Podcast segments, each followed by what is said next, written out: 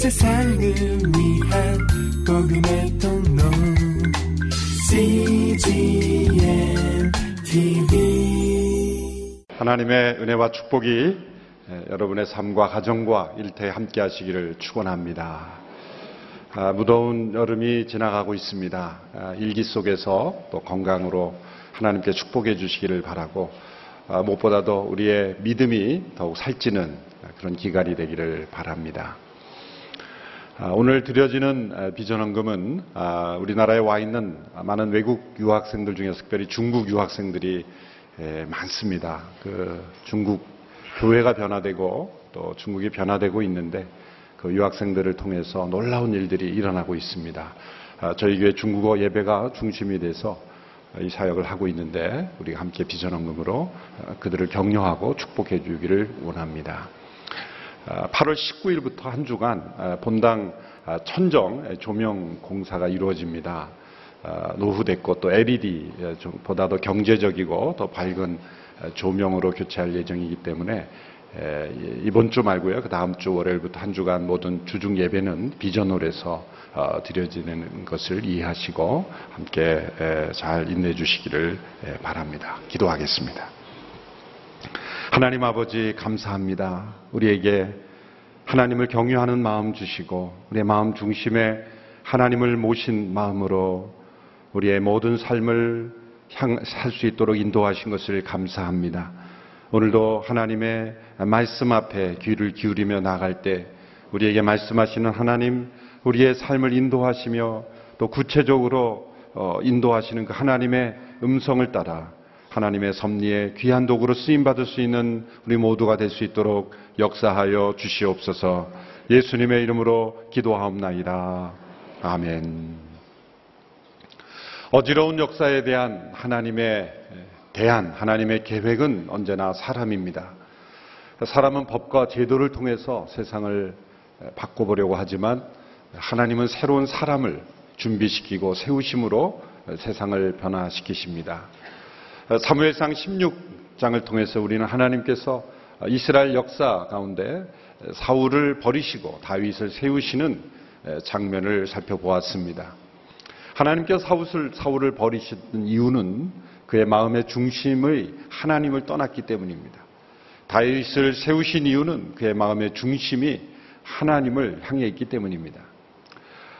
사람은 어, 어떤 사람이 현재 가지고 있는 그 사람의 능력을 보고 평가하지만 하나님이 사람을 평가하실 때는 그의 마음의 중심이 과연 하나님이 부어주시는 능력, 하나님이 세워주시는 위치, 하나님이 인도하시는 인생을 감당할 수 있느냐? 그 능력을 받아도 타락하지 않을 수 있느냐? 그 축복 가운데 그 하나님의 쓰심 가운데 잘 인도받을 수 있는가를 보시고 그 마음의 중심을 보시고 하나님은 사람을 택하시는 것입니다. 하나님께서 어, 사울을 버리시고 다윗을 이 택하시는 과정 가운데 보여지는 그 하나님의 섭리를 우리는 주목할 필요가 있습니다. 하나님은 사울을 버리셨지만 당장 바로 그 위치에서 내려오도록 하시지 않으셨습니다. 또 다윗을 택하셨지만 당장 그 다윗을 왕의 자리에 앉도록 하지 않으셨습니다. 그 기간이 있었던 것이죠. 거기에는 하나님의 놀라운 섭리가 있습니다. 사울과 다윗이 중복되는 기간을 통해서 하나님은 사울에게는 회개와 회복의 그 은혜의 기간을 허락하신 것입니다. 또 다윗에게는 왕의 자격과 그 능력을 갖출 수 있는 그런 준비의 기간을 하나님은 허락하셨던 것입니다. 하나님은 왕으로서의 사울을 버리심으로써 한 영혼, 하나님의 자녀된 사울을 다시 찾기를 원하셨고, 오히려 다윗은 그 기간을 통해서 더 강한 하나님의 사람으로 그의 마음의 중심이 바르지만 하나님을 향한 귀한 도구로 더욱 쓰임받을 수 있도록 강한 훈련을 시키기를 원하셨다는 것입니다. 이 기간 동안에 나타난 특징은 하나님께 버림받은 사울에게는 악한 영이 임하여 그를 괴롭히는 현상이 나타났고 다윗에게는 그 악한 영을 쫓아낼 수 있는 그 능력, 하나님의 성령의 기름 부으심을 받아서 악의 영을 대적하고 쫓아낼 수 있는 능력이 임했다는 것이 특징으로 나타나고 있습니다. 하나님의 섭리가 얼마나 오묘하고 얼마나 놀랍고 얼마나 지혜로운지 이 기간 동안에 하나님은 이 두 사람을 만나게 하셨습니다. 그리고 더 놀라운 것은 이 성령의 기름 부음을 받은 다윗이 악한 영에 의해서 괴롭힘을 받고 있는 사울을 섬기도록 하나님께서 역사하셨다는 거죠. 이 과정을 통해 하나님은 이 두 사람을 하나님의 목적에 맞게 변화시키시고 새롭게 하시는 그런 모습을 보게 됩니다. 얼마나 놀랍고 오묘하고 또 지혜로운 사람이 생각하기 어려운 그런 놀라운 섭리인지 모릅니다. 하나님은 결코 서두르지 않으십니다. 하나님은 우리가 이해하고 상상하기 어려운 상상조차 할 수 없는 계획과 그러한 시간의 계획을 가지고 움직이신다는 것을 우리가 알 수가 있습니다.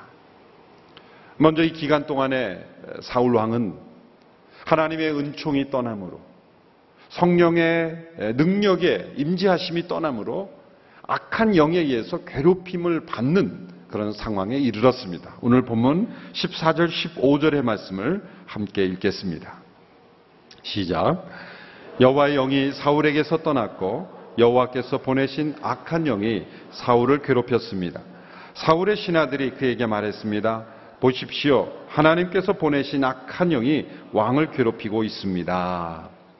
이 악한 영을 묘사할 때 오늘 본문에서는 네 번씩이나 여호와께서 보내신 악한 영, 하나님께서 보내신 악한 영이라는 표현을 쓰고 있습니다. 언뜻 보면 이 표현은 분명히 오해할 수밖에 없는 표현입니다. 하나님께서 악한 영을 보내셨다니. 그러면 하나님이 악의 근원이 되는 것일까? 선하신 하나님이 어떻게 악한 영을 보내신다는 말일까라는 그러한 의문입니다. 이 보내셨다라는 표현을 이해하기 위해서 우리는 이렇게 이해해야 합니다. 두 가지의 관점을 생각할 수 있습니다. 직접적으로, 능동적으로 어, 누군가를 보낼 수 있죠. 하나님께서.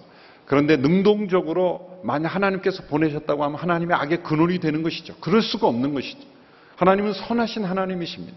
하나님은 결코 악을 적극적으로 행하지 않으시는 분입니다.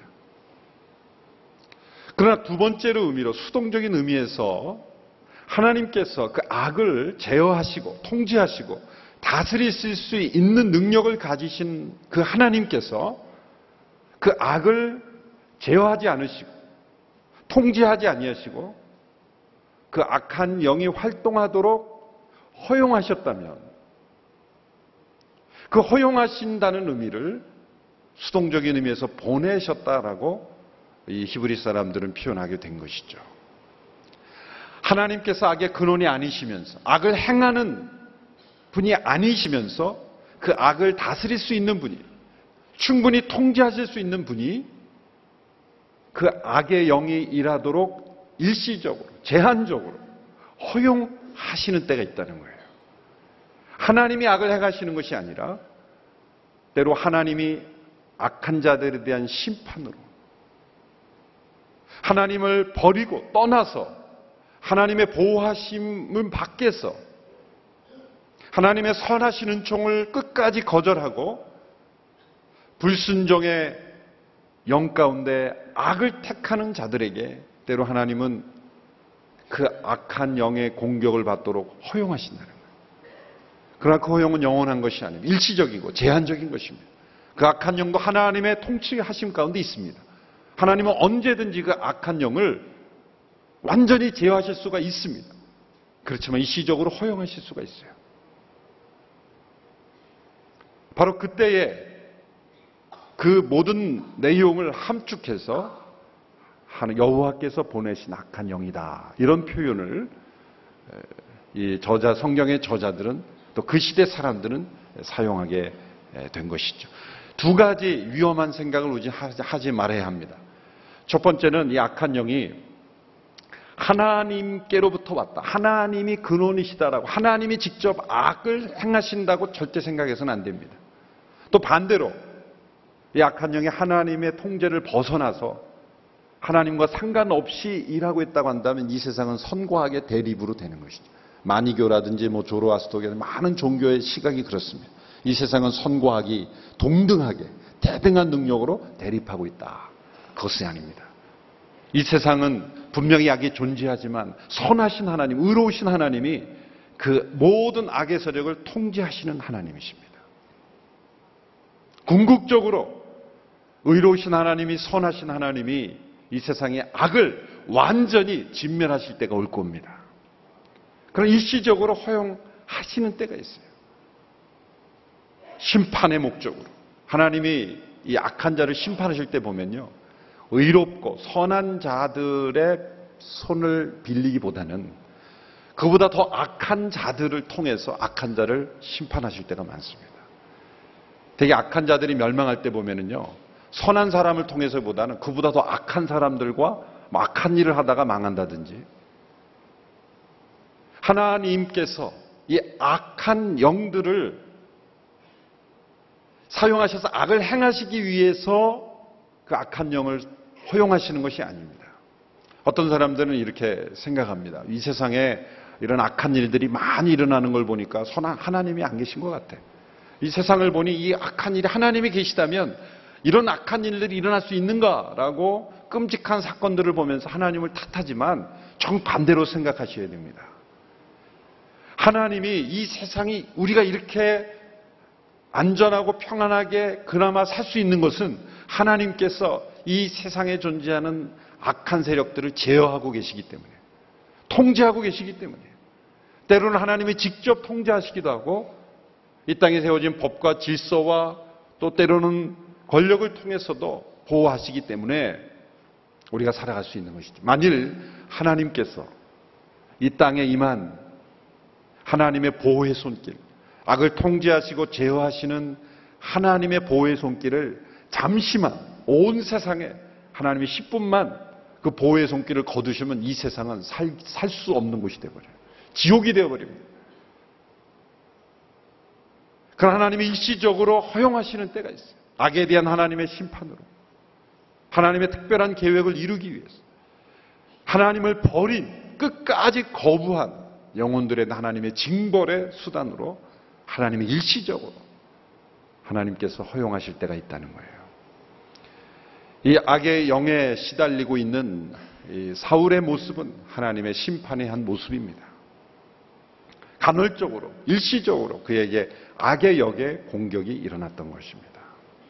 만일 그가 그의 중심에 하나님을 모시고 선하신 하나님을 예배하며 순종하며 살았더라면 이런 악한 영으로부터의 시달림은 그거는 받지 않았을 것입니다. 우리가 왜 하나님을 마음의 중심에 모셔야 하는지를 여기서 알 수가 있습니다. 그것이 바로 우리의 안전이요, 우리의 행복이기 때문입니다. 하나님이 우리의 안전지대입니다. 하나님을 모신 삶이 가장 안전한 삶인 것입니다. 우리에는 하나님의 보호하심이 있는 줄로 믿습니다. 하나님이 우리를 보호하고 계신 거예요. 한편 기름 부음 받은 다윗은 하나님의 영이 충만하게 임하여서 새로운 능력과 은사를 부여받게 되었습니다. 자, 사무엘이 기름 부음을 하는 것, 이 물리적인 기름을 붓는다는 것은 어떤 의식에 불과한 것처럼 보였지만 그때에 하나님의 영이 임했고 그 의식을 통해서 다윗은 새로운 하나님의 영적 세계를 경험하게 됐습니다. 환경은 하나도 바뀐 것이 없습니다. 그는 기름 부음을 받은 후에 곧바로 아, 목동의 생활로 다시 돌아갔어요. 상황은 하나도 변한 것이 없지만 변한 것이 있습니다. 다윗의 마음의 중심에 불이 붙었어요. 하나님을 향한 더욱 큰 열심이 생겼습니다. 사랑이 생겼어요. 나라와 민족에 대한 열정이 생겼습니다. 더 헌신하고자 하는 마음이 생겼습니다. 지혜와 용기가 생겼습니다. 특별히 그에게 임한 능력은 악한 영을 내어 쫓을 수 있는 그런 능력이 생겼다는 것이죠. 오늘 본문에 보면 하나님께서 다윗의 악기 연주를 특별히 사용하셨다는 것을 알 수가 있습니다. 음악은 하나님의 선물입니다. 요즘에도 음악 치료라는 것도 있죠. 일종의 구약에 나타난 음악 치료의 한 일종이라고 볼 수가 있어요. 음악은 하나님의 창조하신 선물입니다. 그 음의 조화와 세계를 통해서 우리는 그 음을 통해서 우리의 영혼이 질서를 얻게 되고 회복을 얻게 되는 놀라운 효과가 있습니다. 그런데 다윗이 이 연주를 통해 이루어지는 것은 단순한 음악 치료를 넘어서는 것입니다. 하나님은 이 다윗의 음악을 통해서 악한 영을 내어 쫓는 성령의 역사를 행하신 것입니다. 하나님께서 그 다윗의 연주를 사용하신 거죠. 그것은 다윗 자신에게서 나온 능력이 아니죠. 성령의 역사로 말미암아 그의 악기 연주를 사용하신 거예요. 하나님은 다윗의 다른 면을 이제 이후의 삶을 통해서도 사용하셨죠. 때로는 돌팔매질을 사용하시기도 하고, 때로는 다윗의 지혜를 사용하시기도 하고, 그에게 있는 작은 능력을 하나님의 영의 도구로 사용하셔서 특별히 악한 영을 내어 쫓는 그런 도구로 하나님께 사용하신 거예요. 그러니까 다윗은 단순한 음악 치료를 넘어서 성령 사역을 하신 거예요. 성령의 역사를 쓰임을 받는 도구가 된 것입니다. 특별히 이 다윗에게 있어서 그가 기름 부음을 받은 이후에 주변 사람들에게 이런 역사가 나타난 것으로 알 수 있습니다. 그가 악기를 연주하고 있을 때 우울했던 사람들이 기쁨을 얻게 되고 신비한 성령의 역사로 말미암아 회복을 얻게 되는 그런 역사를 체험하면서 소문에서 소문으로 이어지면서 이 사울 왕의 신하들에게까지 그 소문이 전해졌던 것으로 보입니다.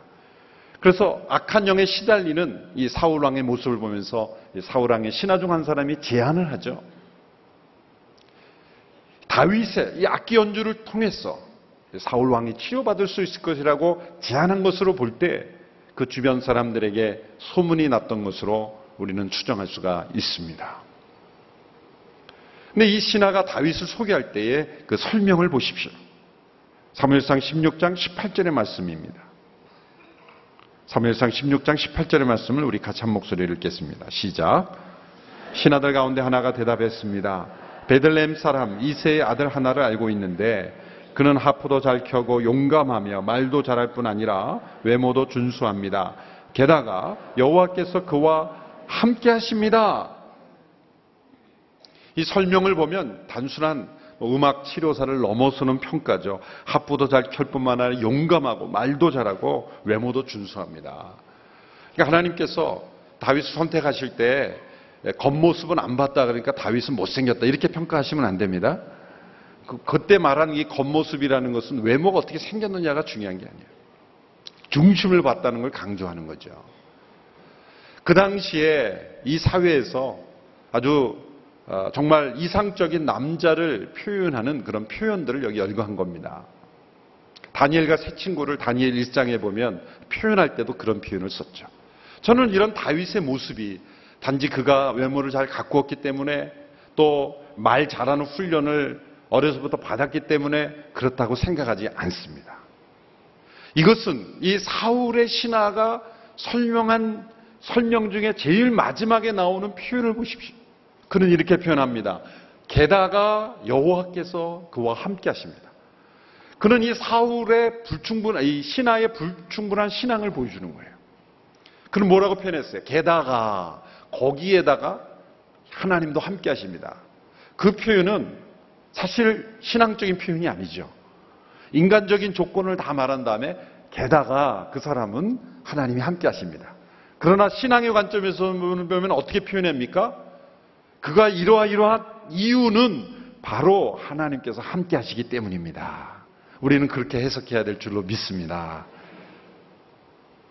다윗이 왜 그의 음악이 효과가 있었습니까? 다윗이 왜 말에 있어서 신중하고 능력이 있었습니까? 왜 다윗이 그렇게 사람들에게 매력적이었습니까? 그의 인간적인 선천적인 능력이 아니라 하나님께서 그와 함께 하셨기 때문에 그의 음악의 연주가 능력이 있었던 거예요. 하나님이 그와 함께 하시기 때문에 그의 언어가 아름다운 영혼을 깨우는 시편이 될 수 있었던 거예요. 하나님이 함께 하셨기 때문에 그의 지혜가, 그의 용기가, 그의 연주가 쓰임 받을 수 있었던 거예요. 나에게 있는 인간적인 능력을 바라보지 마십시오. 만일 하나님이 저와 여러분과 함께 하시면 우리도 이러한 놀라운 일에 하나님의 역사에 쓰임 받을 수 있게 될 줄 믿습니다. 그래서 성령 충만하면 그 얼굴도 아름다워요. 정말 아름다워요.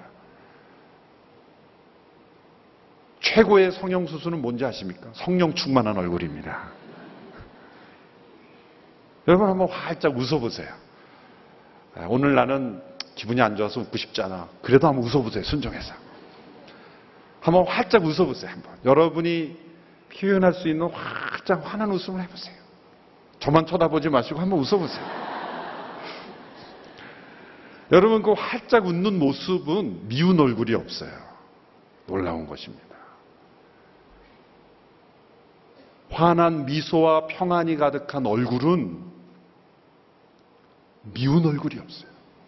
모두가 아름답습니다. 저는 이 다윗의 외모가 준수하다는 것은 그가 정말 성형수술의 모델이 되는 요즘 말하는 뭐 꽃미남 같은 그러한 선천적으로 정말 조각된 얼굴이라는 게 아니에요. 성령 충만하면 하나님이 어떤 모습으로 배치하셨든지 간에 하나님의 영이 임하면 그의 얼굴은 아름답습니다. 준수한 외모가 되는 거예요. 믿으십니까?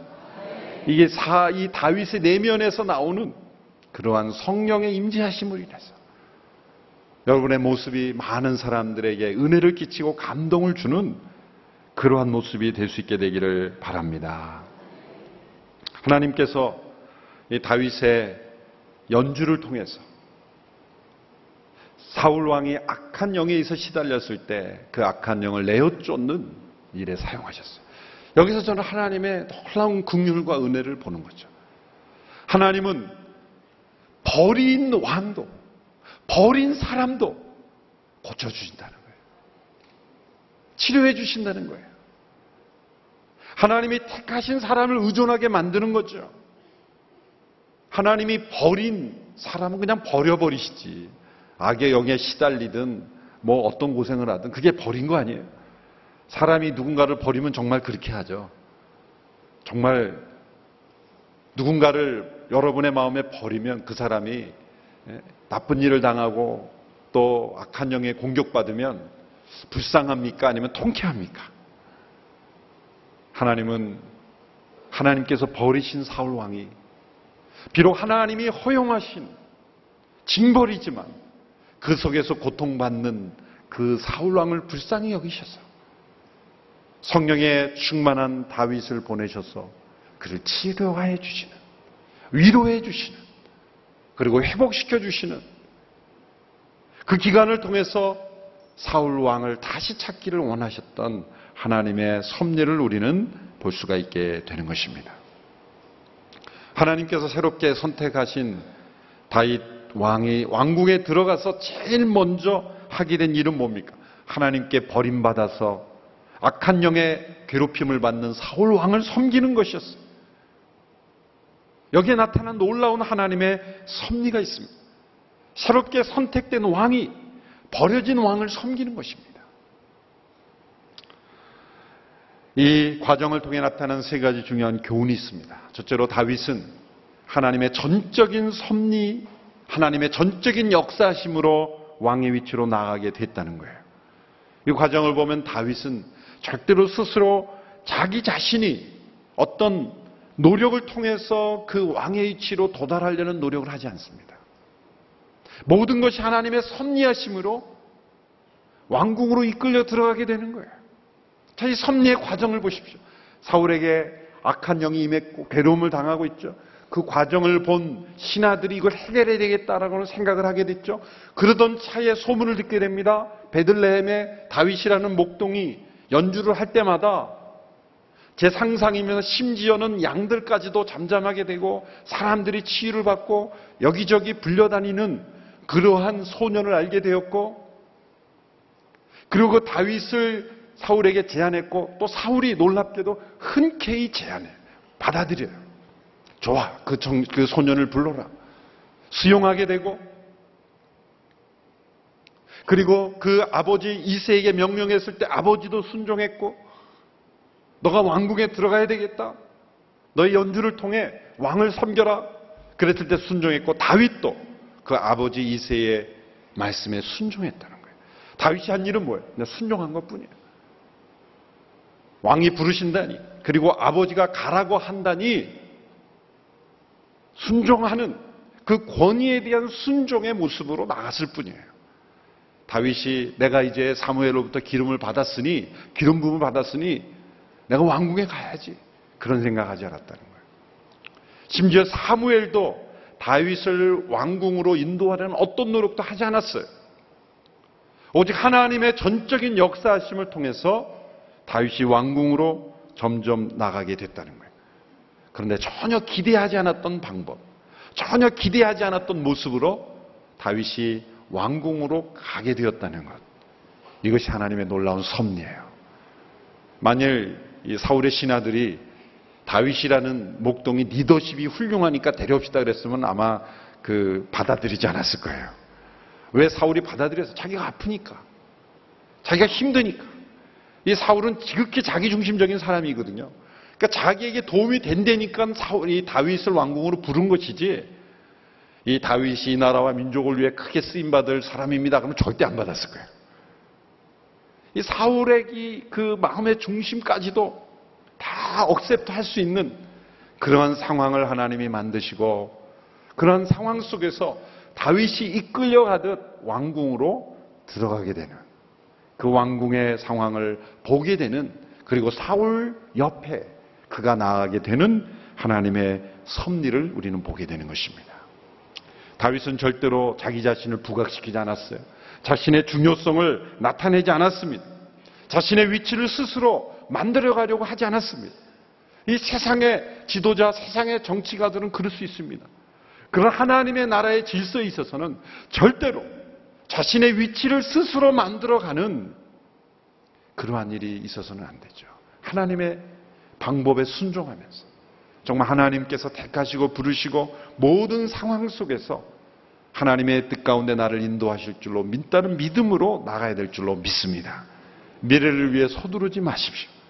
자신의 위치와 자리를 스스로 만들려고 하는 모습이 아니라 다윗처럼 하나님이 함께 하시고 성령의 기름 부으심 가운데 있으면 하나님께서 그를 찾아 인도하시고 세워질 줄로 믿습니다. 이 사울의 리더십과 다윗의 리더십의 차이에 거기가 있는 거예요. 다윗은 하나님이 기름 부으셨지만 바로 왕위에 올라가지 않게 하시고 하나님의 기가 막히고 오묘한 섭리를 통해서 다윗을 점점 점점 왕위로 가까이 나가게 하시고 근데 처음부터 리더십의 역할로 부르지 않으셨어요. 악기를 연주하는 자로 그를 부르셨다는 거예요. 여기 하나님의 오묘한 섭리가 있습니다. 둘째로 다윗이 하나님 나라의 지도자로 합당한 왕이 되기 위해서 하나님은 섬기는 왕이 되어야 될 것을 먼저 가르치시는 것입니다. 섬기는 왕이 되어야 될 것을 가르치는 것입니다. 다윗은 사무엘에 의해 기름부을 받았지만 적어도 15년 이상이나 왕으로 인정받지 못하고 그는 사울에 의하여 고난을 받았습니다. 이 기간 동안 그는 기름 부음 받은 왕이지만 왕처럼 보이지 않는 왕이었던 것입니다. 왕은 왕인데 왕으로 인정받지 못한 왕이었습니다. 그리고 다윗이 왕으로서 기름 부음 받은 첫 번째 한 일은 뭡니까? 나쁜 왕을 섬기는 것이었습니다.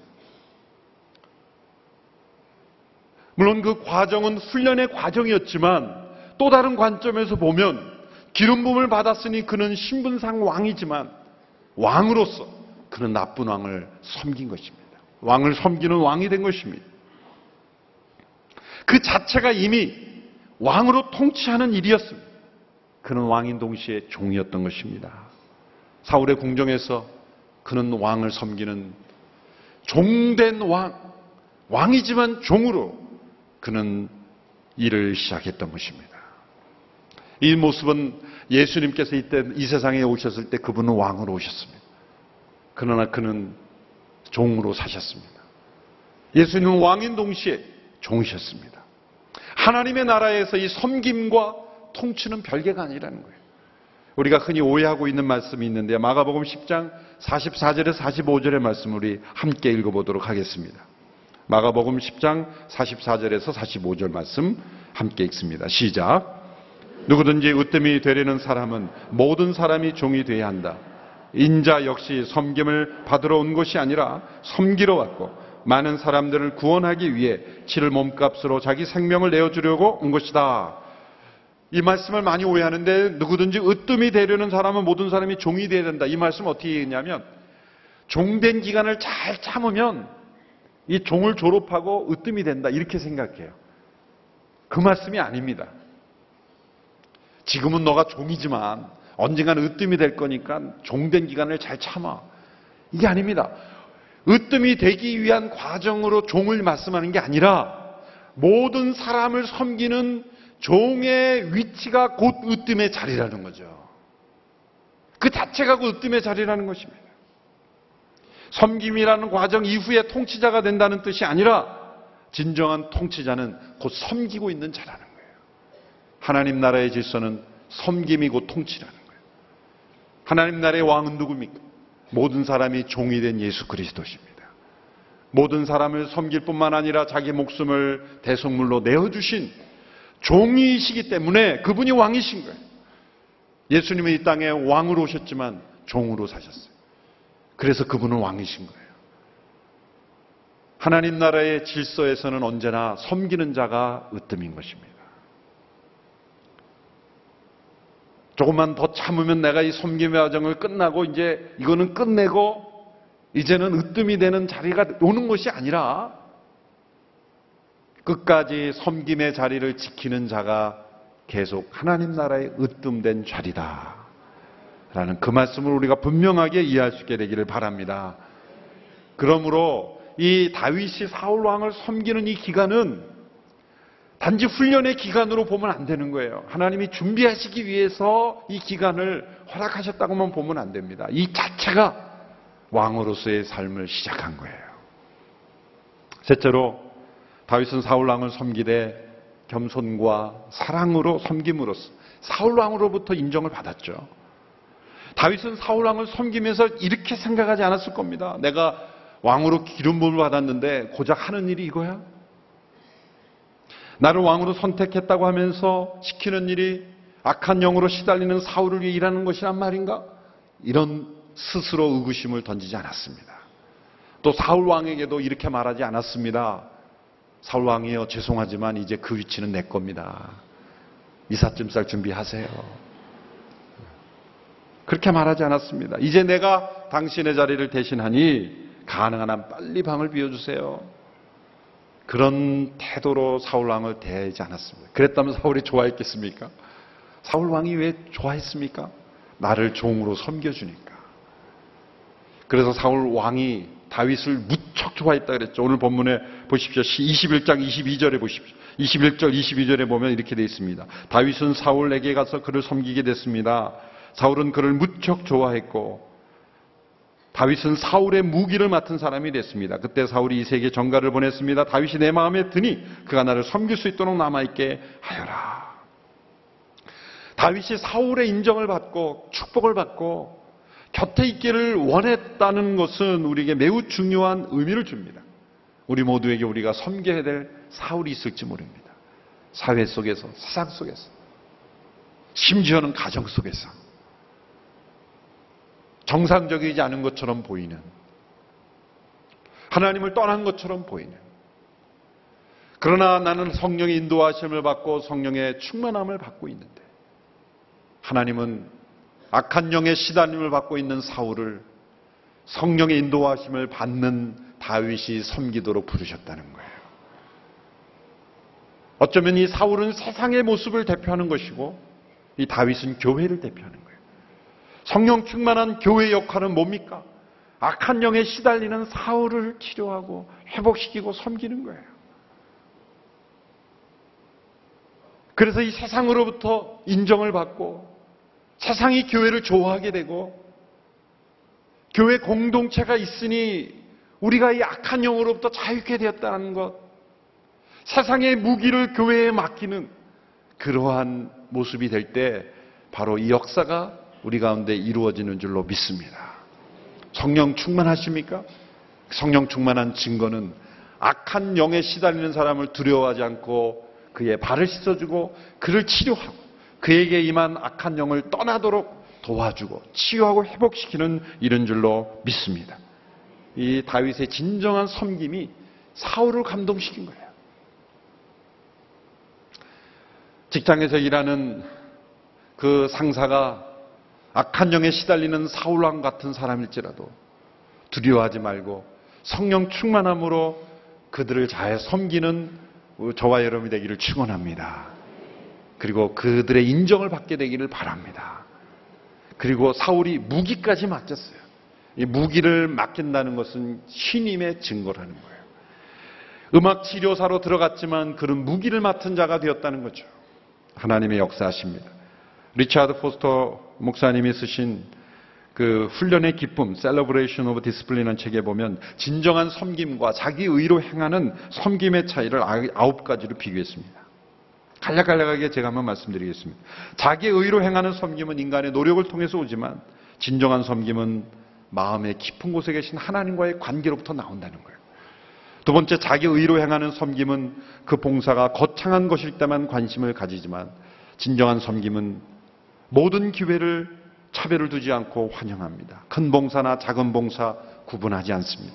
셋째로 자기 의로 행하는 섬김은 외부적인 상급이나 칭찬을 요청하고 추구하지만 진정한 섬김은 숨은 봉사를 만족히 여기며 사람의 주목을 추구하거나 무서워하지도 않습니다.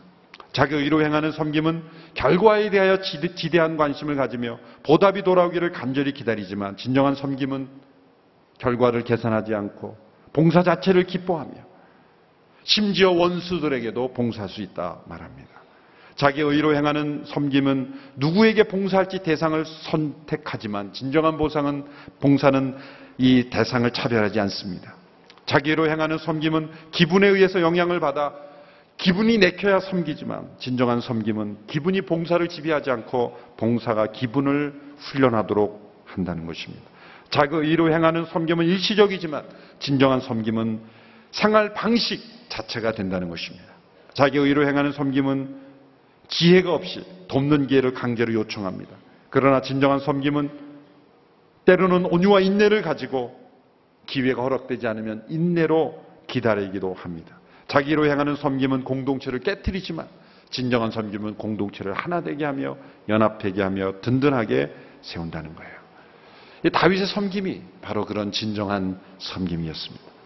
다윗은 왕을 섬김으로 섬기는 왕의 삶을 시작했습니다. 그의 마음의 중심에 진정한 종의 마음, 섬김의 마음에 있다는 것을 우리는 확인하게 됩니다.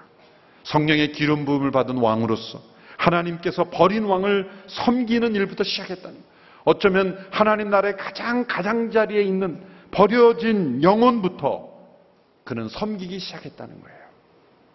우리가 누구부터 섬겨야 될까를 우리가 생각하게 하는 하나님의 섭리인 것입니다. 우리에게 이 다윗 왕의 마음에 있었던 섬김의 마음, 종의 마음, 하나님 나라의 으뜸된 자의 마음이 있게 되기를 축원합니다. 그래서 우리 주변에 사울과 같은 영혼들, 그 영혼들을 섬김으로 사울과 같은 이 세상을 교회가 섬김으로 하나님의 역사가 이 세상 가운데 나타나는 일에 쓰임 받는 귀한 도구 다 될 수 있게 되기를 주님의 이름으로 축복합니다. 기도하겠습니다. 하나님 아버지 사울을 버리시고 다윗을 택하심으로 섭리하신 하나님의 놀라우신 손길을 살펴보면서 하나님의 영으로 인도함을 받는 저희들 되게 하여 주옵소서. 악의 영이 틈타지 못하는 견고한 하나님의 성벽 가운데 거하는 저희들이 되게 하여 주시옵소서. 이 세상을 섬길 수 있는 교회, 또 살과 같은 사람을 섬길 수 있는 달과 같은 저희의 인생이 될 수 있도록 역사하여 주시옵소서. 예수님의 이름으로 기도하옵나이다. 아멘. 온 세상을 위한 복음의 통로 CGM TV